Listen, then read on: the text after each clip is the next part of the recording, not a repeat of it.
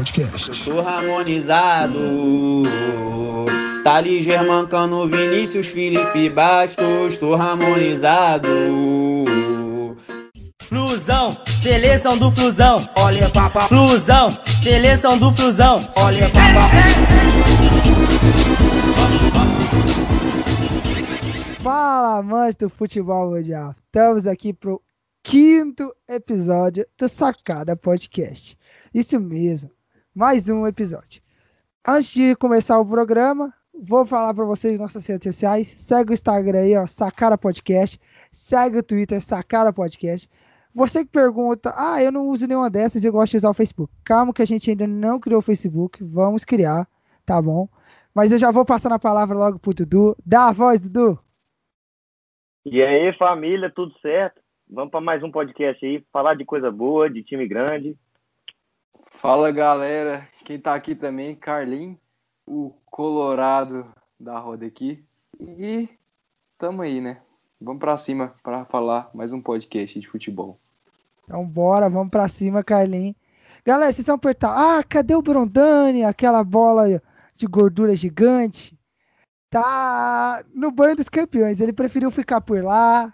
Tá lá nos banhos dos campeões até hoje. Não quis sair, não. A gente ligou, apertou se ele ia voltar e falou: não, vou ficar aqui no meu banho dos campeões e aproveitar o banho dos campeões. O Dudu foi e voltou, mas o Brondani foi e ficou. É, então, bora lá pro tema. Vamos pro primeiro tema de hoje. A gente vai falar de dois times que estão surpreendendo esse ano, né?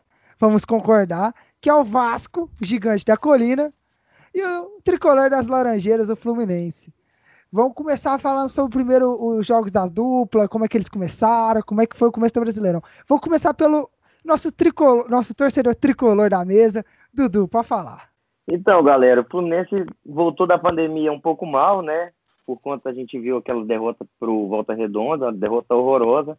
O time estava meio sem ritmo, mas foi se encaixando, foi achando algumas peças. O Daí teve muita sorte, muita sorte porque alguns jogadores que eram titulares machucaram e deram espaço para outros jogadores que vêm jogando bem. Como, como o Yuri, que, que vem fazendo boas partidas, o Dodi vem numa crescente muito boa, entendeu? E isso ajudou demais. A gente conseguiu, a gente viu também o Lucas Claro, que, que era terceiro reserva, era reserva, era a, os titulares era Nino e Matheus Ferraz. Aí o Digão era o, o próximo, e aí todo mundo deu, deu BO, ficou só um, e o Lucas Claro entrou e entrou muito bem nas partidas que ele veio. Bom, e como nosso amigo João Vitor falou aí, Vasco e Fluminense tiveram um bom início, início até surpreendente das duas equipes nesse Campeonato Brasileiro. Equipes que, que ano passado aí brigaram para não ser rebaixado, durante boa parte do campeonato tiveram abaixo ali da entre os 10 da tabela e esse ano tem um bom início e que há muito tempo as duas equipes não tinham esse bom início. Tem que dar crédito pro Odair Helma. Odair Helma começou, parece que, como o Dudu falou, depois da pandemia o Fluminense começou meio, meio sem ritmo, mas parece que conseguiu acertar o time. E o Ramon, que conseguiu ajeitar também o Vasco depois do estrago que o Abel Braga fez antes da pandemia. Então, duas equipes que estão vindo aí na crescente, vai ser muito interessante ver o resto de campeonato do Vasco do Fluminense. Lembrando que a gente colocou aquela famosa a música que tá bombando do Vasco, tô harmonizado, né? Também colocamos seleção do Flusão para começar, né? Vocês que na como alguns que escutar, se lembram, no último podcast a gente não teve a música zoeira de entrada. Mas aí, voltamos agora. Mas, galera, o que, que, a gente mais pode falar desses times? Porque, igual o Dudu falou, o Fluminense, o, o Adair Helma teve sorte de alguns jogadores terem se machucados para ter entra a entrada de algumas outras peças. Co como é que a gente pode falar, Dudu, do, do Fluminense, assim, o que mais pode ter mudado do jeito do Odair Helma de jogar ou de pensar para o Fluminense estar tá jogando tão bem assim nesse campeonato? É, o, o Odair encontrou alguns jogadores ali que, que eram reservas, inclusive um que eu não falei que foi o Michel Araújo, que também dá um, uma, um volume, uma velocidade boa, um, ele corre muito e dá uma, uma ajuda, um apoio para o ataque. Porque o time do Fluminense não tinha ligação rápida. A gente era, era meio de campo com o Iago, que não, não é muito de velocidade, com o Hudson e com o Dodge. Dodge vem jogando bem, já, já vinha antes, até contra o Flamengo, que a partida do Fluminense não foi tão boa, mas ele já veio se destacando. Ele dá um, um ritmo para o meio-campo ali, para armar jogada. E o Nenê, o Nenê jogando de meio-campo ali, meio-campo ofensivo, ele ajuda demais o time, porque ele dá assistência, faz gol e chega bem. Fluminense antes estava jogando com o Nenê de ponta, que ninguém entende. Nenê preso na ponta, Marcos Paulo, Marcos Paulo também preso na ponta, agora se soltou mais, mas tá com parece que é uma maré de azar, não está conseguindo fazer gol. Mas o time vem se encaixando, vai encontrando formas de jogar, tá sabendo, sabendo muito bem é, lidar com os problemas. Bom, e o João Vitor aí perguntou como, o que que o Odaí e o Ramon fez para dar esse esse up a mais aí para esse pro time do Fluminense. Bom, é bastante interessante você ver, eu torço pro Inter, o Odaí foi meu treinador. Foi meu treinador, não, treinou meu time ano passado e 2018, finalzinho de 2017 também. Bom, a gente vê semelhanças entre o Inter e o Fluminense. O Fluminense que tem um estilo de jogo muito interessante, que o Fluminense ele sempre faz gol no início do jogo, no primeiro tempo ali, no início do jogo, não colocando no início do jogo, colocando no primeiro tempo. Fluminense tem uma jogada bastante interessante ali pela, pelo lado do campo, que deu certo contra o Vasco e deu certo contra o Atlético Goianiense. Uma jogada de triangulações, em que ali aquele lado esquerdo do Fluminense com com Egídio e Nenê, Egídio Nenê triangula, Egídio, Nenê, Marcos Paulo, Marcos Paulo vai em profundidade e cruza, a bola acaba sobrando para o e acertar aquele chutaço. Então, o Fluminense é um time que inicia o jogo pressionando o adversário. É claro que quando faz o gol, dá aquela recuada, por mais por, contando com todas as limitações da equipe, mas é um time com algumas propostas muito interessantes, um time muito bem organizado, organizado taticamente pelo Odaí. Como eu falei, essa jogada de, de início do Fluminense, aproveitando ali as triangulações, a gente também tem o, os contra-ataques, quando o time faz o gol e se fecha mais, a gente tem o Michel Araújo que, que faz meio que aquele papel que o Edenilson fazia com o Odaí, aquele papel de transição da defesa para o ataque com a velocidade, tanto que ele faz isso num lance do jogo contra o Vasco da Gama, que ele, que ele toca, acho que se eu não me engano, para o Calegari, que também que entrou um garoto que vem dando conta da lateral direita, coisa que o Igor Julião não estava conseguindo. E o Calegari acaba que chuta indo para fora. Então a gente consegue ver uma equipe muito organizada. E não é diferente o time do Vasco também. O time do Vasco com o Ramon marcando ali a saída de bola fortemente. É um time que gosta mais de ter a bola. Claro que não deu certo o Fluminense, mas a gente vai falar disso depois. Então são dois treinadores que conseguiram dar padrão de jogo e uma organização tática muito boa para suas equipes, por mais limitado que seja o elenco que esses treinadores têm na mão. É, eu até o que o Caso falou, que o Fluminense começa muito muito intenso, começa marcando muito bem a saída de bola, começa fazendo um, um abafa no time e prendendo o time adversário no campo de defesa. Eu acho que o Fluminense ele vem numa crescente muito boa que eu como torcedor tô, tô feliz de ver meu time jogar. Não é sempre que o Fluminense faz um gol e recua, teve um, um, problema contra o Atlético Goianiense agora na última rodada, que o Fluminense foi teve um Hudson expulso, mas o time o time tá bem, o time tá indo, tá funcionando e, e muitas vezes não é sempre que faz um gol recua. O Fluminense depois que fez o gol contra o, o Atlético Goianiense continuou martelando em cima, continuou buscando o segundo gol para abrir a vantagem. O problema que a gente viu no último jogo foi devido à, expulsão de Hudson, que prejudicou demais o time, que teve que recuar sim, porque o time do Atlético Goianiense é um time que, que explora muito bem os contra-ataques, a gente viu isso contra o Flamengo. Então, foi, foi um jogo atípico. O Fluminense eu vejo que ele está numa crescente muito boa e tá, tá sabendo jogar ofensivamente, coisa que a gente não via no início do campeonato e, no, e na pós-pandemia com a volta do Carioca. Bom, e essa marcação forte no início do jogo Coisa que me iludiu muito com o Odair Helma, coisa que o Inter fazia bastante quando jogava no, no Beira Rio, fez isso na Copa do Brasil contra o Palmeiras. Então isso já é uma característica do Odair Helma, uma característica de fazer aquele abafa, pressão.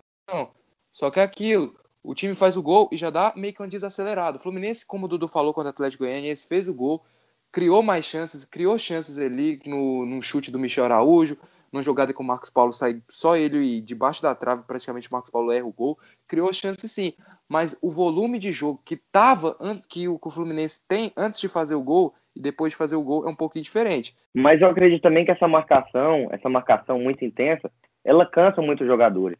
Então eles buscam esse esse início, esse abafa de início para conseguir fazer um gol, dois gols, para o jogo ficar mais tranquilo. Aí claro que vai dar uma acalmada por conta do ritmo de jogo. Não é robô que tá jogando, é jogador. Tá, e agora? Depois de vocês terem falado um pouco aí do. Vocês, vocês falaram mais do Fluminense, é claro. Mas assim, falando um pouco do Vasco. Assim, como, é, o que, que o, o, Ramon fez no Vasco? A gente podendo analisar a temporada passada do, do Vasco para depois a gente falar da temporada passada do Fluminense. Porque vocês já falaram muito do Fluminense, vamos falar um pouco do Vasco. Carlos. Bom, o Vasco, como eu falei, o Vasco com, com Abel Braga no início do ano. Ano passado, a temporada passada, o Luxemburgo até conseguiu dar uma cara pro Vasco. Claro que o elenco, elenco limitado acabou que atrapalhou muito o Luxemburgo. Esse ano vieram peças fundamentais para acrescentar no time do Vasco, como o Germancano, como o Benítez. Então, o mas a gente via que não estava dando certo, a gente viu uma desorganização tática muito grande com a Abel Braga. O Ramon entrou e, e, com as suas ideias conseguiu implementar um futebol que gosta mais da bola, um futebol que marca forte a saída de bola e contando ali com um futebol de, um futebol de boas peças ali que ajudaram muito o Vasco. O Andrei vem jogando muita bola ali no meio de campo do Vasco, o, o, o Benítez também, Thales, que o, que o Ramon conseguiu usufruir mais dele, ele que não, não jogava bem com a Abel, ele que ele conseguiu apresentar um melhor futebol com o Luxemburgo, ele, o, o Thales está voltando a ter aquele futebol com o Luxemburgo, e é um time que joga para frente. O Vasco, o Vasco no jogo contra o Santos na Vila Belmiro, todo mundo pensou que ia ser um massacre. O Vasco estava com a, com a zaga reserva, vindo de uma derrota no clássico. E muito pelo contrário, o Vasco conseguiu se portar bem na partida e conseguiu fazer um bom jogo contra o Santos. Teve até uma chance ali no final do jogo com o Ribamar, que o Ribamar, pelo amor de Deus, eu não sei se vocês viram, o Ribamar ele, ele se embaralha com a bola ali, uma chance de vencer o Santos na Vila Belmiro. Então é muito interessante o que o Ramon vem fazendo com o Vasco. O Vasco, que era um time que antes da pandemia já, a galera já descartava. Já falava, não, esse aí não chega, não. Pode ter Germancano, pode ter esses caras, tudo não chega. E a gente viu que treinador muda jogo, treinador, o elenco pode ser fraco, mas o treinador consegue mudar o jogo. Isso que o, o Ramon vem fazendo no Vasco. É, o, o, o Vasco melhorou demais depois do, do Carioca, porque no Carioca o Vasco foi, foi uma campanha pífia, onde, onde o Vasco não conseguiu chegar nem na semifinal do, da, da Taça Rio, mas o, o, o Ramon vem, vem organizando o time.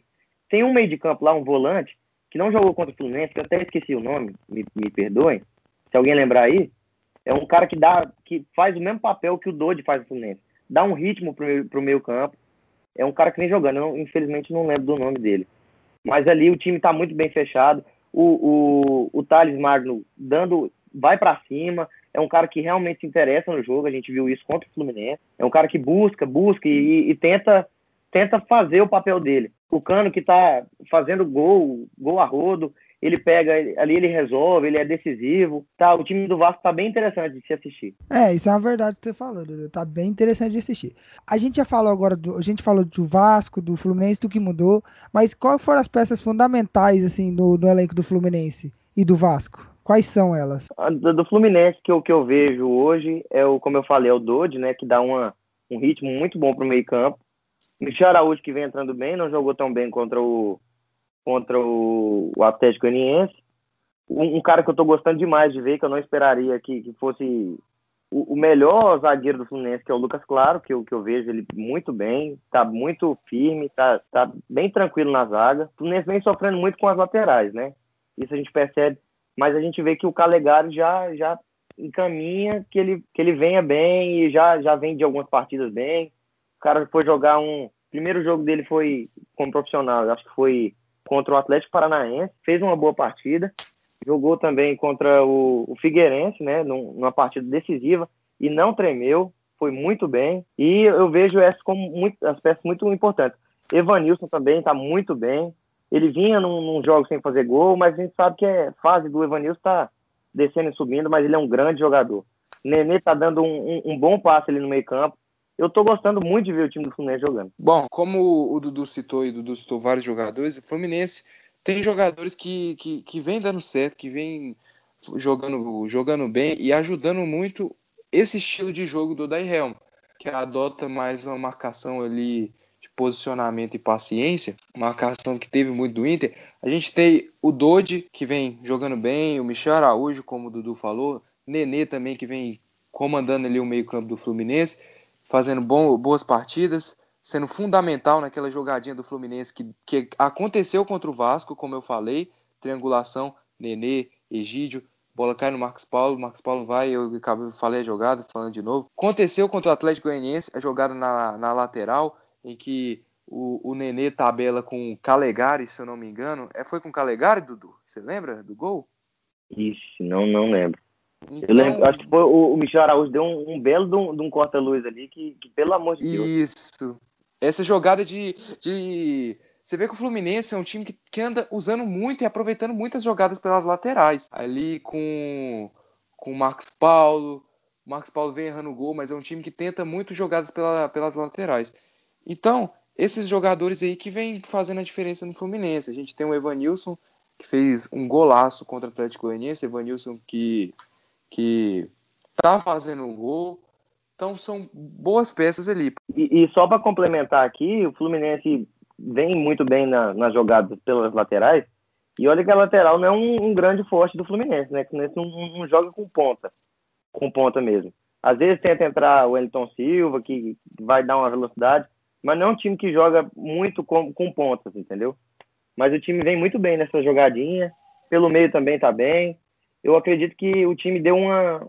Deu um, parece que o, o time tá em outro ritmo de jogo. Bom, pro lado do, do Vasco, jogadores que vêm ajudando muito o Ramon no Vasco, vem fazendo o, uma, desempenhando uma ótima função no, no time do Vasco. A gente tem o Benítez, foi uma contratação que ajuda muito o time do Vasco, contratação um meia que pega a bola, que, que, tem, que tenta criar, que finaliza de fora da área. A movimentação muito interessante do, do Thales Magno, do, do outro garoto ali que, que joga na outra ponta, o Vinícius. E a gente tem o Andrei também. E o Henrique, que o Ramon, que é a torcida do Vasco gosta muito de falar que o Ramon recuperou ele. Um cara que vinha mal, e o Henrique que tá fazendo ali uma boa lateral esquerda, e não tem como falar da defesa do Vasco. A defesa do Vasco com o Ricardo Graça e o Leandro Castan, que é o jogar, que é o zagueiro mais caro do Cartola hoje, o Leandro Castan ali, acho que se não me engano, custando 15 cartoletas. O Ramon conseguiu fazer uma defesa muito sólida ali do Vasco. Claro que tem alguns pontos ali que que tem uma certa deficiência, como a lateral direita ali com o Iago Pikachu, que não está muito boa. Mas enfim, é um time que dá para tirar muitas coisas positivas. O Felipe Bastos também, que tá errando muitos passes, tá, faz gol, faz, faz gol, mas o Felipe Bastos acaba que, que erra muitos passes, que perde muita bola ali, que dá muito bote errado. Para um volante isso não pode acontecer. Tem o, o Andrei que tá jogando bem. Tem muitas peças boas que vem dando certo e não tem como não falar do Germancano. Germancano, a bola cai nele, é um jogador de poucos toques e faz o gol. É, e eu acho também que o, o Iago Pikachu é um grande jogador. Ele veio, parece que, acho que ele veio de uma lesão, né? É isso mesmo? Antes do, do jogo lá contra o Goiás, ele, ele vinha de uma lesão, não foi? Hum, eu não sei essa informação, meu, meu amigo. É, não, eu acho que ele veio de uma, de uma lesão, tá meio fora de ritmo de jogo. Mas eu vejo muita gente cogitando em colocar ele de ponta, de ponta, ponta direita. Pra ele largar lateral, porque ele é um grande jogador, é um bom jogador. Iago Pikachu chega muito bem no ataque. O problema é que ele leva muita bola nas costas, né? Agora que vocês falaram, os, os jogadores que foram importantes para os dois times, tanto para o Fluminense, tanto para o Vasco, nessa retomada, é, vamos já se encaminhar assim para a próxima pauta. Vamos falar sobre um pouco das pretensões dos dois times para esse ano, para essa temporada, né? E, e, o que, que a gente pode esperar, né? Nessa, na, da equipe do Fluminense e da equipe do Vasco nessa, na, no brasileiro em específico, né? Porque o, a Copa do Brasil a gente deixa à parte, vamos primeiro focar no brasileiro, que foi o começo deles, que eles começaram muito bem, né? Porque a Copa do Brasil, os jogos voltaram agora, então não tem muito o que analisar desse, de, dos dois times na Copa do Brasil. Mas no brasileiro, o que, que a gente pode esperar dos dois clubes?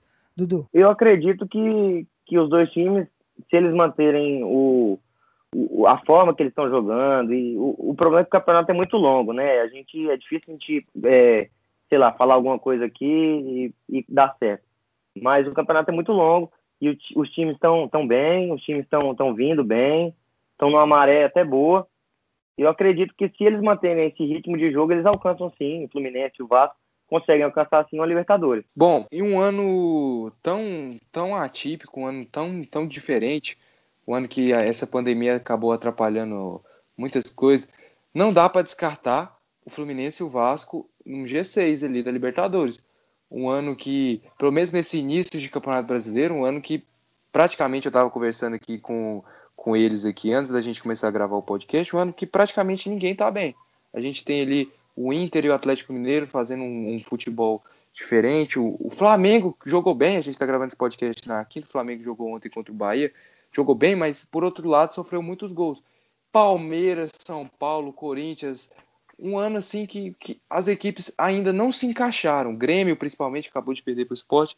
Um ano que as equipes não se encaixaram, não dá para você descartar, para você falar, ah, é, sem chance o Fluminense o Vasco pegar ali para Libertadores. Não dá. Porque como a gente elogiou bastante os treinadores, bastante as duas equipes, dá para dá sim os torcedores sonharem, pensarem com G6, pensarem com Libertadores, porque um ano tão diferente, um ano tão atípico, um ano em que praticamente ninguém está bem, ninguém ainda encontrou um bom futebol, mas claro que o Dudu citou, o campeonato é muito longo. E realmente é um campeonato que exige, exige elenco, exige qualidade, exige regularidade, não pode oscilar, mas como fala, baseando-se no início de campeonato em que ninguém está bem, as duas equipes estão conseguindo jogar, dá sim para a gente projetar um Vasco e Fluminense no G6. Título eu acho muito difícil, mas no G6 do brasileiro, acho que dá sim para projetar. Não, igual vocês falaram, né? O que o Dudu citou primeiro, depois você citou agora, que é um campeonato longo. É, a gente pode esperar assim os clubes brigando por uma vaga no G6, isso é óbvio, mas é o que vocês falaram, é um campeonato longo, depende sim de um elenco, né? E, e os dois, eu acho que entre os dois o Vasco tem um melhor, tem, uma, tem mais elenco, ó, eu considerando. Eu não tenho muita certeza do Fluminense, mas assim, vocês acham que até o fim do campeonato nenhuma das outras equipes, é, igual tipo São Paulo, Corinthians, Palmeiras, Santos, podem engrenar e começar a disputar alguma coisa? Dudu, pode falar. Eu, eu só queria falar antes que a gente também está falando isso, mas o Campeonato Brasileiro ultimamente está muito nivelado por baixo, eu acredito isso. Tem muito time aí que é que tem bons elencos e não não tá, tá jogando bem. A gente a, achou alguns times que estão se encaixando e está funcionando e bom de se assistir. Eu acredito que esses times como, sei lá, Santos, São Paulo, Palmeiras, podem sim, mais para frente, se, se organizar para conseguir projetar algo melhores para essa temporada, mas a gente tem que esperar, né? A gente tem que esperar, porque a gente viu hoje o jogo do São Paulo, o São Paulo é um time que está sofrendo demais no contra-ataque, demais. O Grêmio também parece que não está se encaixando mais.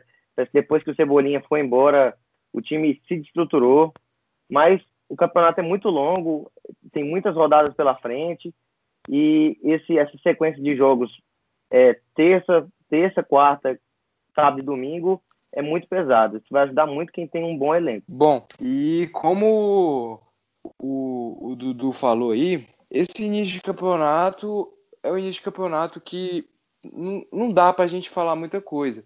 Dá sim para essas equipes engrenarem o um bom futebol, a gente sabe que elenco elas têm, a gente sabe da força do elenco do Flamengo, da força do elenco do Grêmio, da força do elenco do Palmeiras, da força do elenco do São Paulo. A gente pode esperar sim dessas equipes. Porém, no início do campeonato tão mal. E eu tô achando elas muito mal treinadas. Todas essas que eu falei, o Flamengo até parece que conseguiu se encontrar, mas o Palmeiras com o Luxemburgo ali, com estilo, aquele estilo de jogo ali que que, que não caga, mas também não, não, não sai da moita. Tá na moita ali, não caga, mas também não sai da moita. Aquele estilo de jogo assim, que não ataca e também tem uma defesa sólida, o Palmeiras está invicto, mas também não ataca. E outros times também, o São Paulo, São Paulo que estava jogando bem contra o Atlético Mineiro, marcando a pressão, mas um time que tem uma defesa para mim pífia, defesa do São Paulo, pífia, pífia, pífia. Grêmio também mal. Então, esses times para engrenarem, eles têm que fazer mudanças drásticas no comando da equipe deles. Elenco eles têm, isso é inegável. Isso só maluco, só doido para falar que esses times não têm elenco para brigar. Porém, eles vão ter que encarar três competições duras: Copa do Brasil, Libertadores e Brasileiro. E nessa pegada aí, nesse estilo de jogo aí, nesse futebol burocrático, nesse futebol pragmático, pode ter certeza que não vão chegar. Grêmio, Palmeiras, São Paulo tem que fazer mudanças drásticas e repensar o seu estilo de jogo para o restante da temporada. Mas o que eu penso muito também é que essas, essas equipes têm, têm um, um plantel muito, muito forte até na os reservas, então isso pode ajudar bastante, porque o campeonato assim, é, como eu falei, tendo jogos muito um, um, sem muito é, sem muito intervalo, sem muito tempo de, de treino, de descanso, tem que pegar avião. E isso exige muito da, da, da parte física dos jogadores. É, mas como o Dudu falou, né? Tudo é um campeonato que é tipo jogo um dia sim, outro não. Jogo assim. E por conta tudo da pandemia do coronavírus, a gente tem que lembrar isso por, por causa disso. E é o Dudu falou, é o cansaço do elenco, né? De pegar avião, avião fretado. Apesar de ser um voo fretado, mas é um voo cansativo não deixa de ser cansativo o voo, porque a gente mora num país, em um país gigante. Então o cara que tá lá no sul, ele tem que pegar um voo para ir para Salvador, para jogar contra o Bahia. Então, tipo, é, um, é, o que cansa o elenco. E, e, eu, eu acho assim que pra, se essas equipes querem disputar, igual o Vasco e o, o Fluminense querem disputar vaga na Libertadores, eles têm que conseguir ter o elenco para manter esses times né, lá brigando e torcer para os times que estão com elenco não engrenar, né? Pode falar, Dudu. Então, e eu queria ressaltar aqui que a gente, o Fluminense, está tendo. Tá, tá muito bem, na minha visão, porque a, quando um, um, reserva entra, ele tá dando conta do recado. A gente viu que o Digão, ultimamente, ele vem, vem fora, vem, não vem jogando, mas entrou ontem contra o Atlético Goianiense e fez uma excelente partida. A gente tá, tá sim conseguindo como aquela, como eu falei, o Hudson tinha machucado e o Yuri entrou, entrou bem.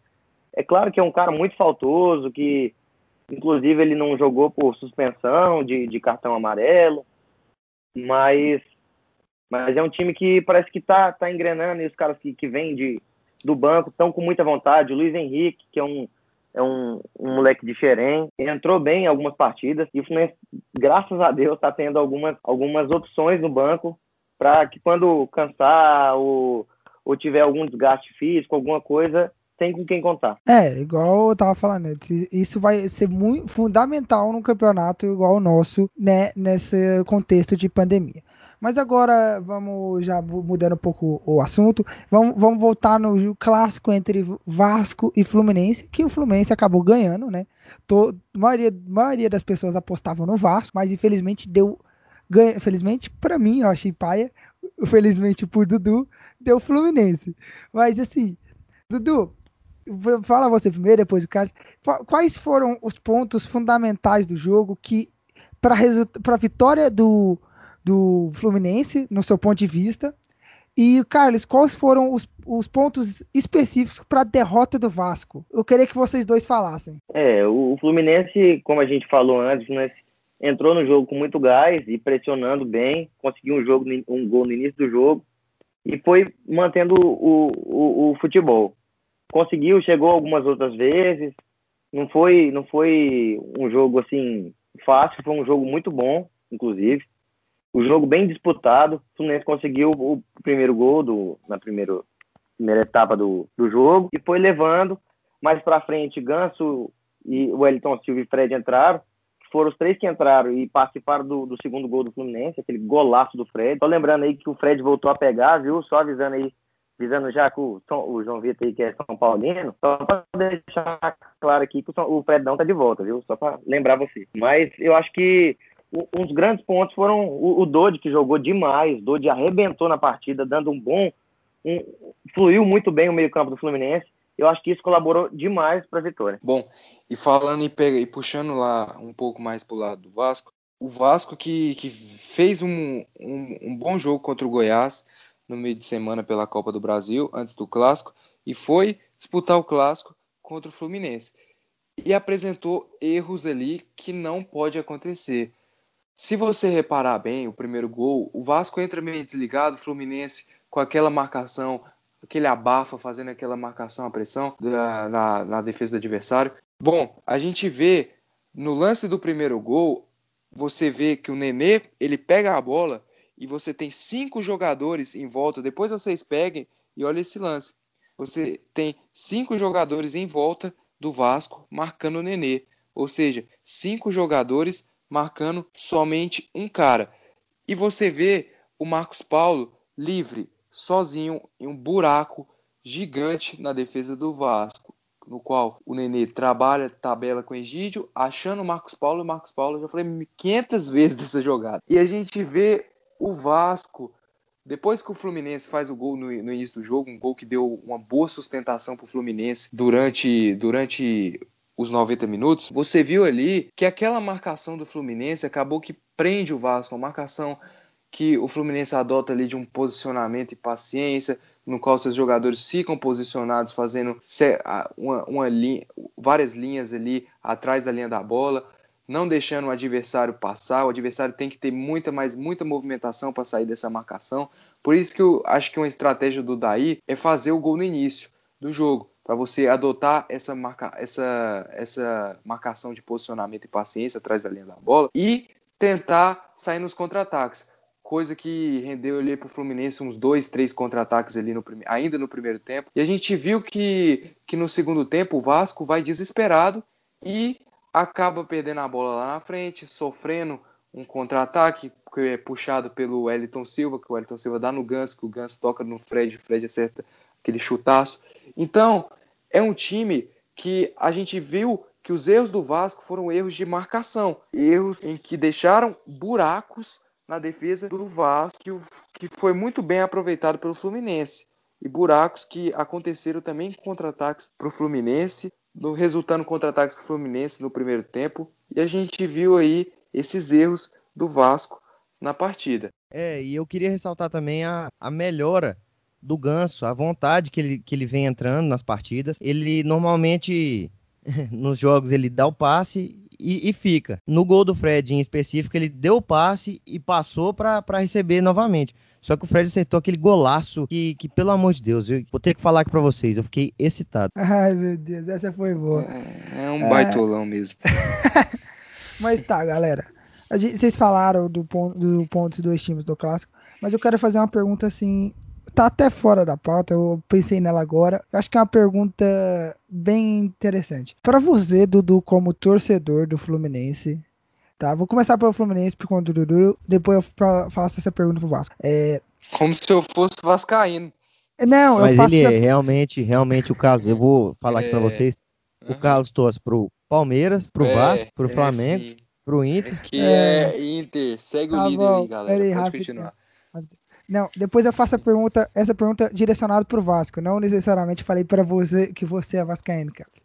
Mas é o seguinte, o Dudu, você, olhando o Fluminense, você tem a sua ambição, achando que o, é, torcendo pro Fluminense pegam a Libertadores, é claro, tá com um time bom, mas o que você acha que tem que deve melhorar no Fluminense para ele estar tá perto de quase a perfeição? Porque a gente sabe que a perfeição é impossível. Mas que, que ponto que você acha que deve melhorar no Fluminense ainda? Ah, eu acredito que o, o que mais vem atrapalhando, alguns erros individuais, a lateral tá, tá é a Avenida Egídio, né, que a gente gosta de chamar, que é ali tá na, nas costas dele toda vez, e eu acredito que as laterais tem que mudar, tem que melhorar, Aí a gente tem um reforço para lateral. Quem que chega? Danilo Barcelos. Me diz, isso não é uma palhaçada, isso não, é, não, é uma falta de vergonha na cara. Jogador com quase 40 anos de idade, sabe? Mas eu acredito que, que, que vem melhorando.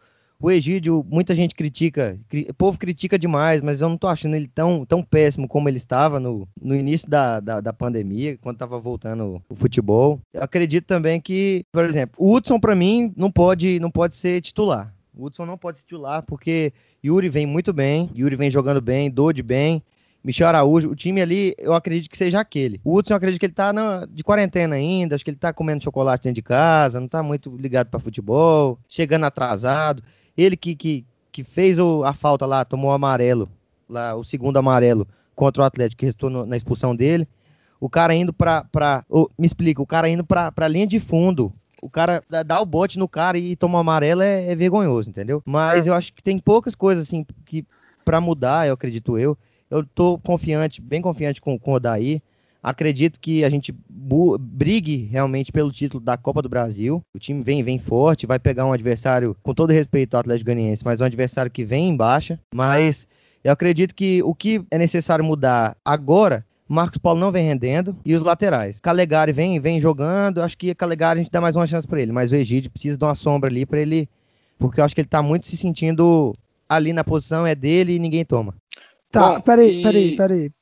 Carlos, antes de você falar do Vasco, eu quero agora o seu ponto de vista como não sendo torcedor do Fluminense. Eu quero o que, que você acha. Eu sei que você não torce pro Fluminense, eu sei que você De não quer, jeito nenhum. eu sei que você não quer que o Fluminense se dê bem, né? Como você várias vezes diz aqui pra nós. Mas eu, eu quero assim, você olhando de forma imparcial, né? Eu sei que você vai tentar puxar pro clubismo, mas assim, que pontos você acha que o Fluminense poderia mudar? Só dando aqueles toques assim. Não precisa especificamente ser específico, mano. Só queria ressaltar aqui a saudade que o Carlos ele vem apresentando do Odair Helma, viu? Que eu, eu vejo ele, ele posta, a gente tem um grupo aqui, toda vez ele bota lá saudades do Odair Helma, Isso é saudades. verdade, isso é verdade. Gente, eu queria, eu queria só deixar claro que isso aí foi realmente uma informação tendenciosa e mentirosa. Eu não queria o Odair Helma nem, nem, nem pintado de ouro na minha frente. Eu queria ver o Odair Helma no Inter. Para mim, o Cudê tá fazendo um ótimo trabalho. E, e a gente, até para cutucando aqui, meu amigo Dudu, o Odair Helma, quando joga com o Atlético Goianiense, o Hudson é expulso, o Fluminense recua. O Inter jogando com o Atlético Goianiense, o Podker é expulso, o Inter continua atacando e ainda faz dois gols. Então você vê aí a diferença do Odaí pro Cudê. Mas enfim, o João Vitor me perguntou aí os pontos que eu acho que, que tá atrapalhando o Fluminense. Como o Dudu falou, é inegável você não falar dos erros individuais. Erros individuais ali vem atrapalhando bastante o Fluminense. Você vê os gols que o Fluminense sofreu até agora no campeonato, principalmente nesses últimos jogos. O gol contra o Inter foi um erro de marcação ali do Lucas Claro, especificamente do Lucas Claro. O zagueiro tá até bem, tá jogando bem, mas falhou.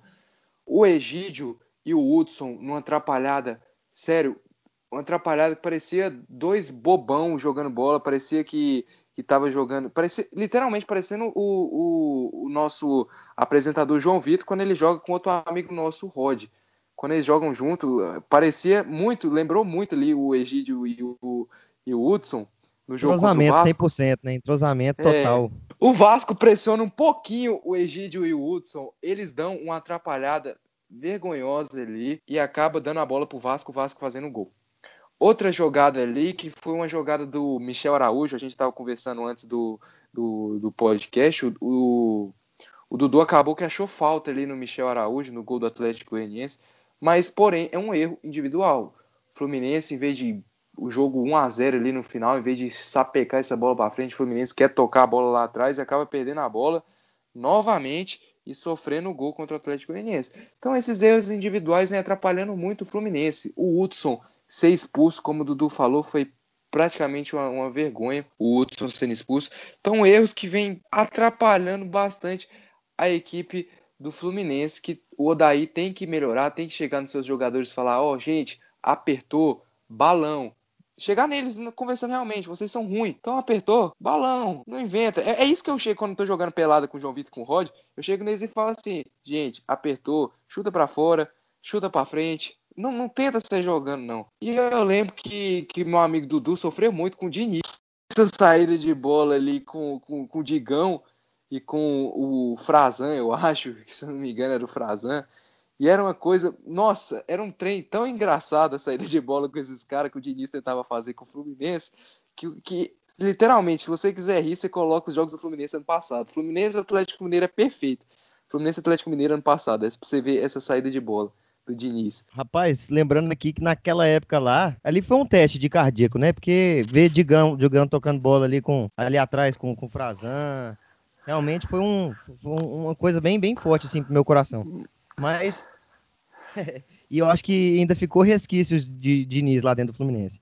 Porque querer sair tocando bola ali, pelo amor de Deus, dá um medo. João Vitor pode falar bem, né? Que ele é São Paulino. Nossa, nem me fala. Que- Velho, na moral, desculpa, eu sei que você é um pouco tempo, mas eu não quero mais o Diniz de São Paulo, não. Preciso que ele vá embora. Mas tá, a gente falou do Fluminense específico. Eu lembro, eu, lá no começo eu falei. E, Carlos, agora você tá? Eu sei que você tá sendo representante dos Vascaínos aqui, mesmo você não torcendo pro Vasco, tá? Mas você tá sendo representante sim, dos Vascaínos aqui. Sim. Me fala, que pontos você acha que o Vasco deve melhorar? Ah, primeiro esses buracos que eu citei ali no jogo contra o Fluminense. Primeira, primeiro aquela marcação ali, eu, sinceramente eu não entendi. Depois vocês vão lá e olham o primeiro gol do Fluminense.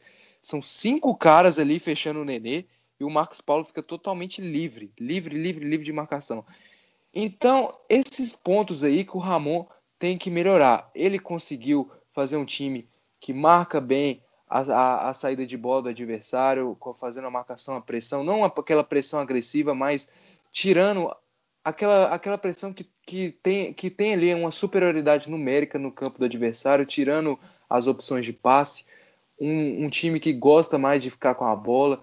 Então, o Ramon conseguiu fazer muito bem isso, mas porém, esses erros aí que, que o Vasco vem tendo, de, de marcação, deixando buraco como foi com o Fluminense, a única derrota no campeonato, tem que organizar e tem que melhorar isso. A gente, a gente viu os torcedores do Vasco estão esperando muito do Vasco, então eu acho que os pontos fra... o ponto fraco do Vasco é esse.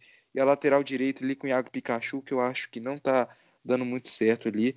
E o Felipe Bastos, que faz gol, mas Felipe Bastos quer dar uma quebrada muito grande ali no meio de campo do Vasco. E Dudu, você como torcedor do Fluminense, Claro que você não gosta do Vasco, mas assim, olhando de fora, com clube, sem clubismo, você concorda com o Carlos ou você vê mais algum ponto que o Vasco deve melhorar? Eu sei que você não quer que o Vasco melhore, mas assim, é, tem alguma coisa que você vê? Ah, é, o, o Vasco, o Vasco que eu vejo assim, realmente a lateral direita do Vasco é bastante prejudicada porque o Pikachu ele sobe muito, ele, ele ajuda muito no ataque e muitas vezes toma muita bola nas costas. Eu acho que também o que seria muito bom, o que eu tinha falado, acho que até falei antes, que seria bom testar o, o Pikachu como, como ponta. Ele é um bom jogador, é um jogador que chega muito bem na, na frente e, e vem ajudando bastante.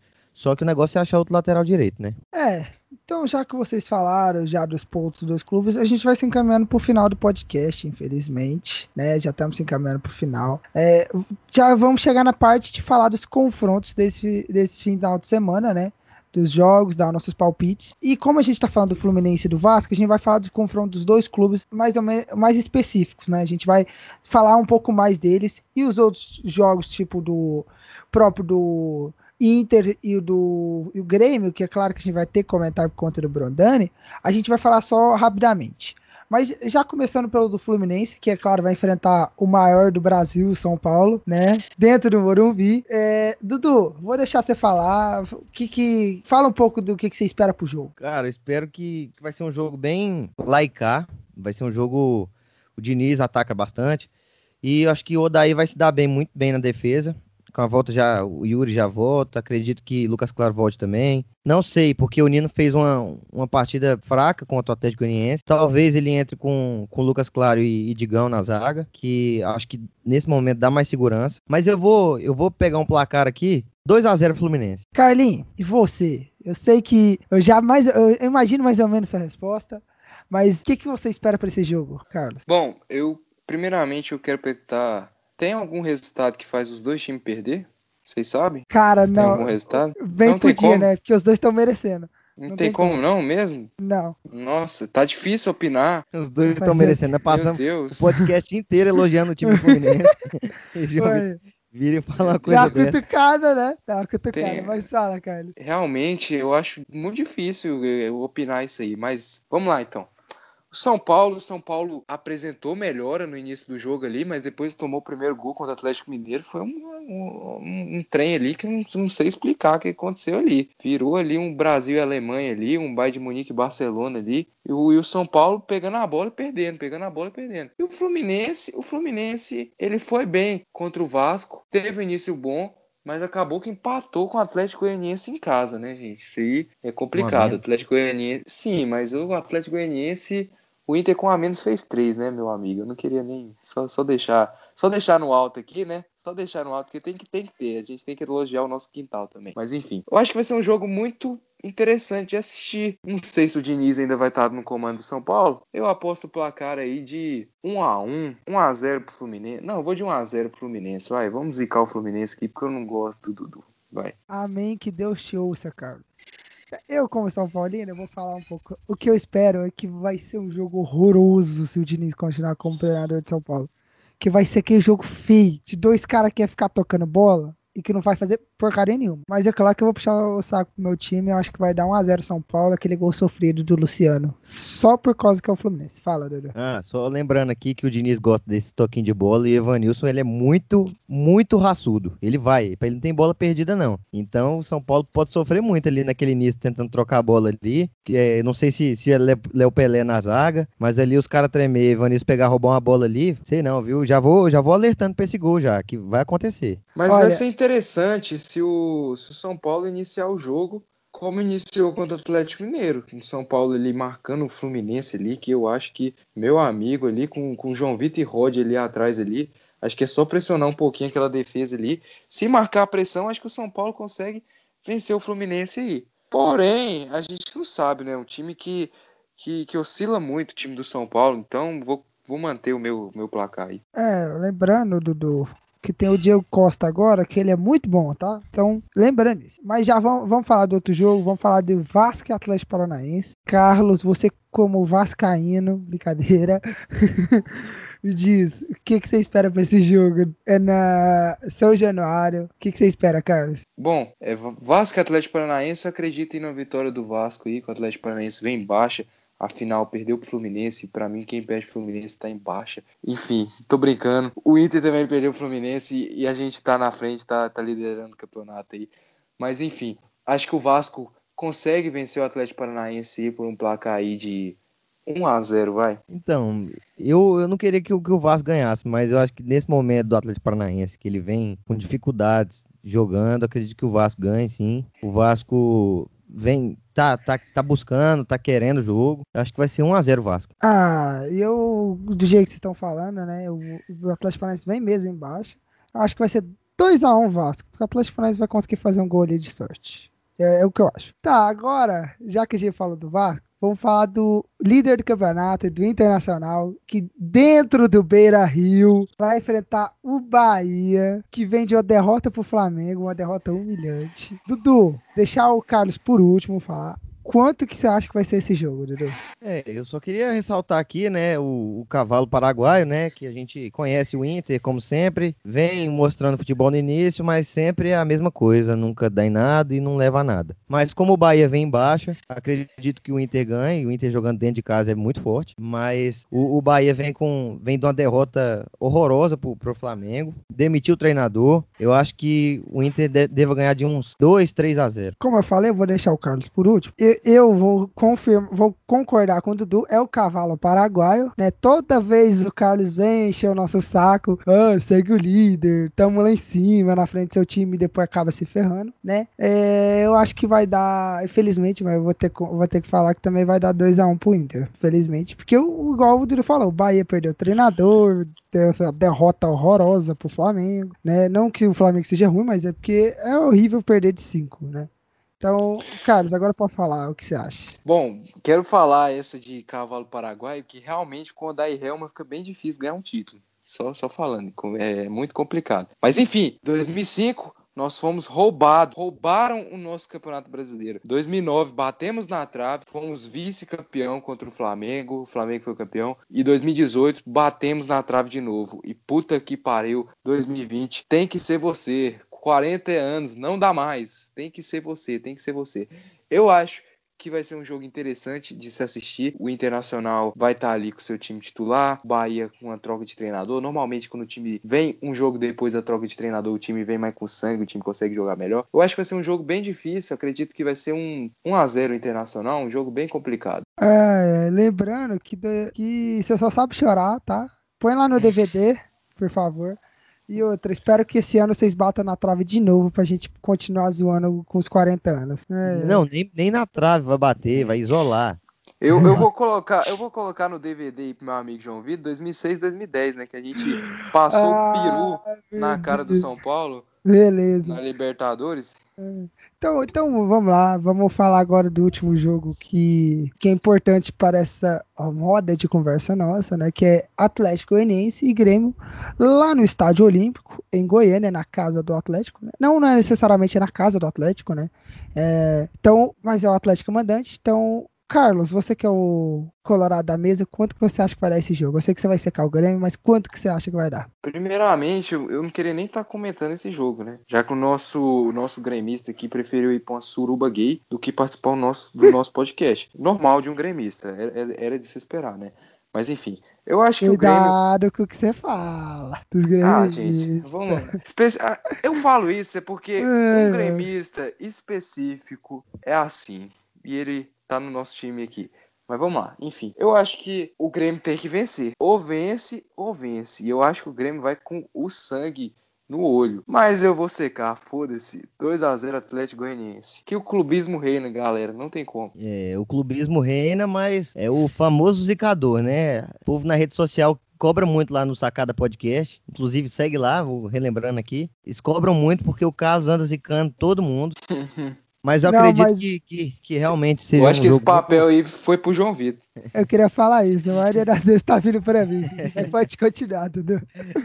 É, eu acho que vai ser um jogo bom. O Grêmio vai pra cima. O Atlético conseguiu um. Pra eles foi uma vitória empatar com o Fluminense, porque aquele jogo, pelo amor de Deus, a gente foi pra, pro- pra gente tricolor, foi um empate com gosto de derrota. Mas eu acredito que, que o Grêmio vença 2 a 0 Aí eu vou dar meu palpite. É, Como você falou, pro Atlético foi um empate com gosto de vitória, né? Porque o Atlético vinha muito ruim, né? Mas eu acho que vai ser do jeito que o Grêmio também tá vindo.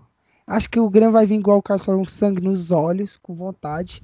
Mas acho que o o Atlético também vai querer mostrar jogo. Eu acho que vai ser um jogo bem legal. Se não terminar 1 a 1 2 a 1 acho que vai pro Grêmio. 2x1 Grêmio. Mas agora a gente, infelizmente, vai tendo que acabar o nosso podcast, né? É, eu já queria, antes de eu deixar os- eles falarem, né? Já dar um abraço pra todos e passar a bola pro Dudu se despedir aí. Obrigado, galera, quem assistiu até aqui. A gente, só lembrando aí, a gente extremamente clubista, então não, não leva muito a sério o que a gente fala aqui, porque é mais um tom de brincadeira e, e de zoação, de zoar um, um com a cara do outro aqui, porque todo mundo é amigo. Mas, é, se bem que o Carlos não muito, mas continuando, é, segue nossas redes sociais, Sacada Podcast, e muito obrigado para quem assistiu até aqui.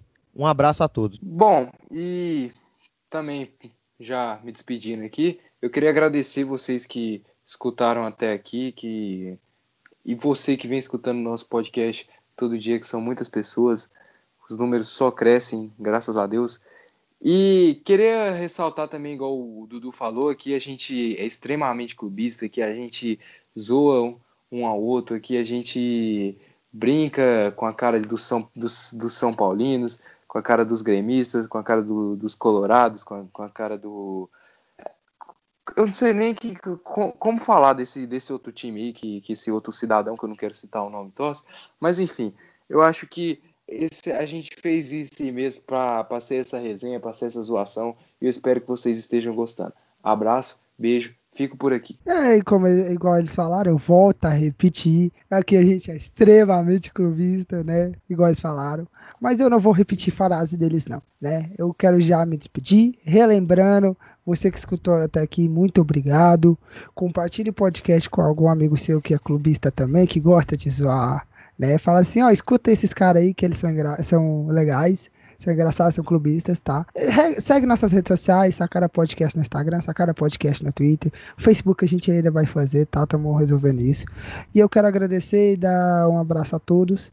E obrigado por escutar até aqui mais um Sacada Podcast.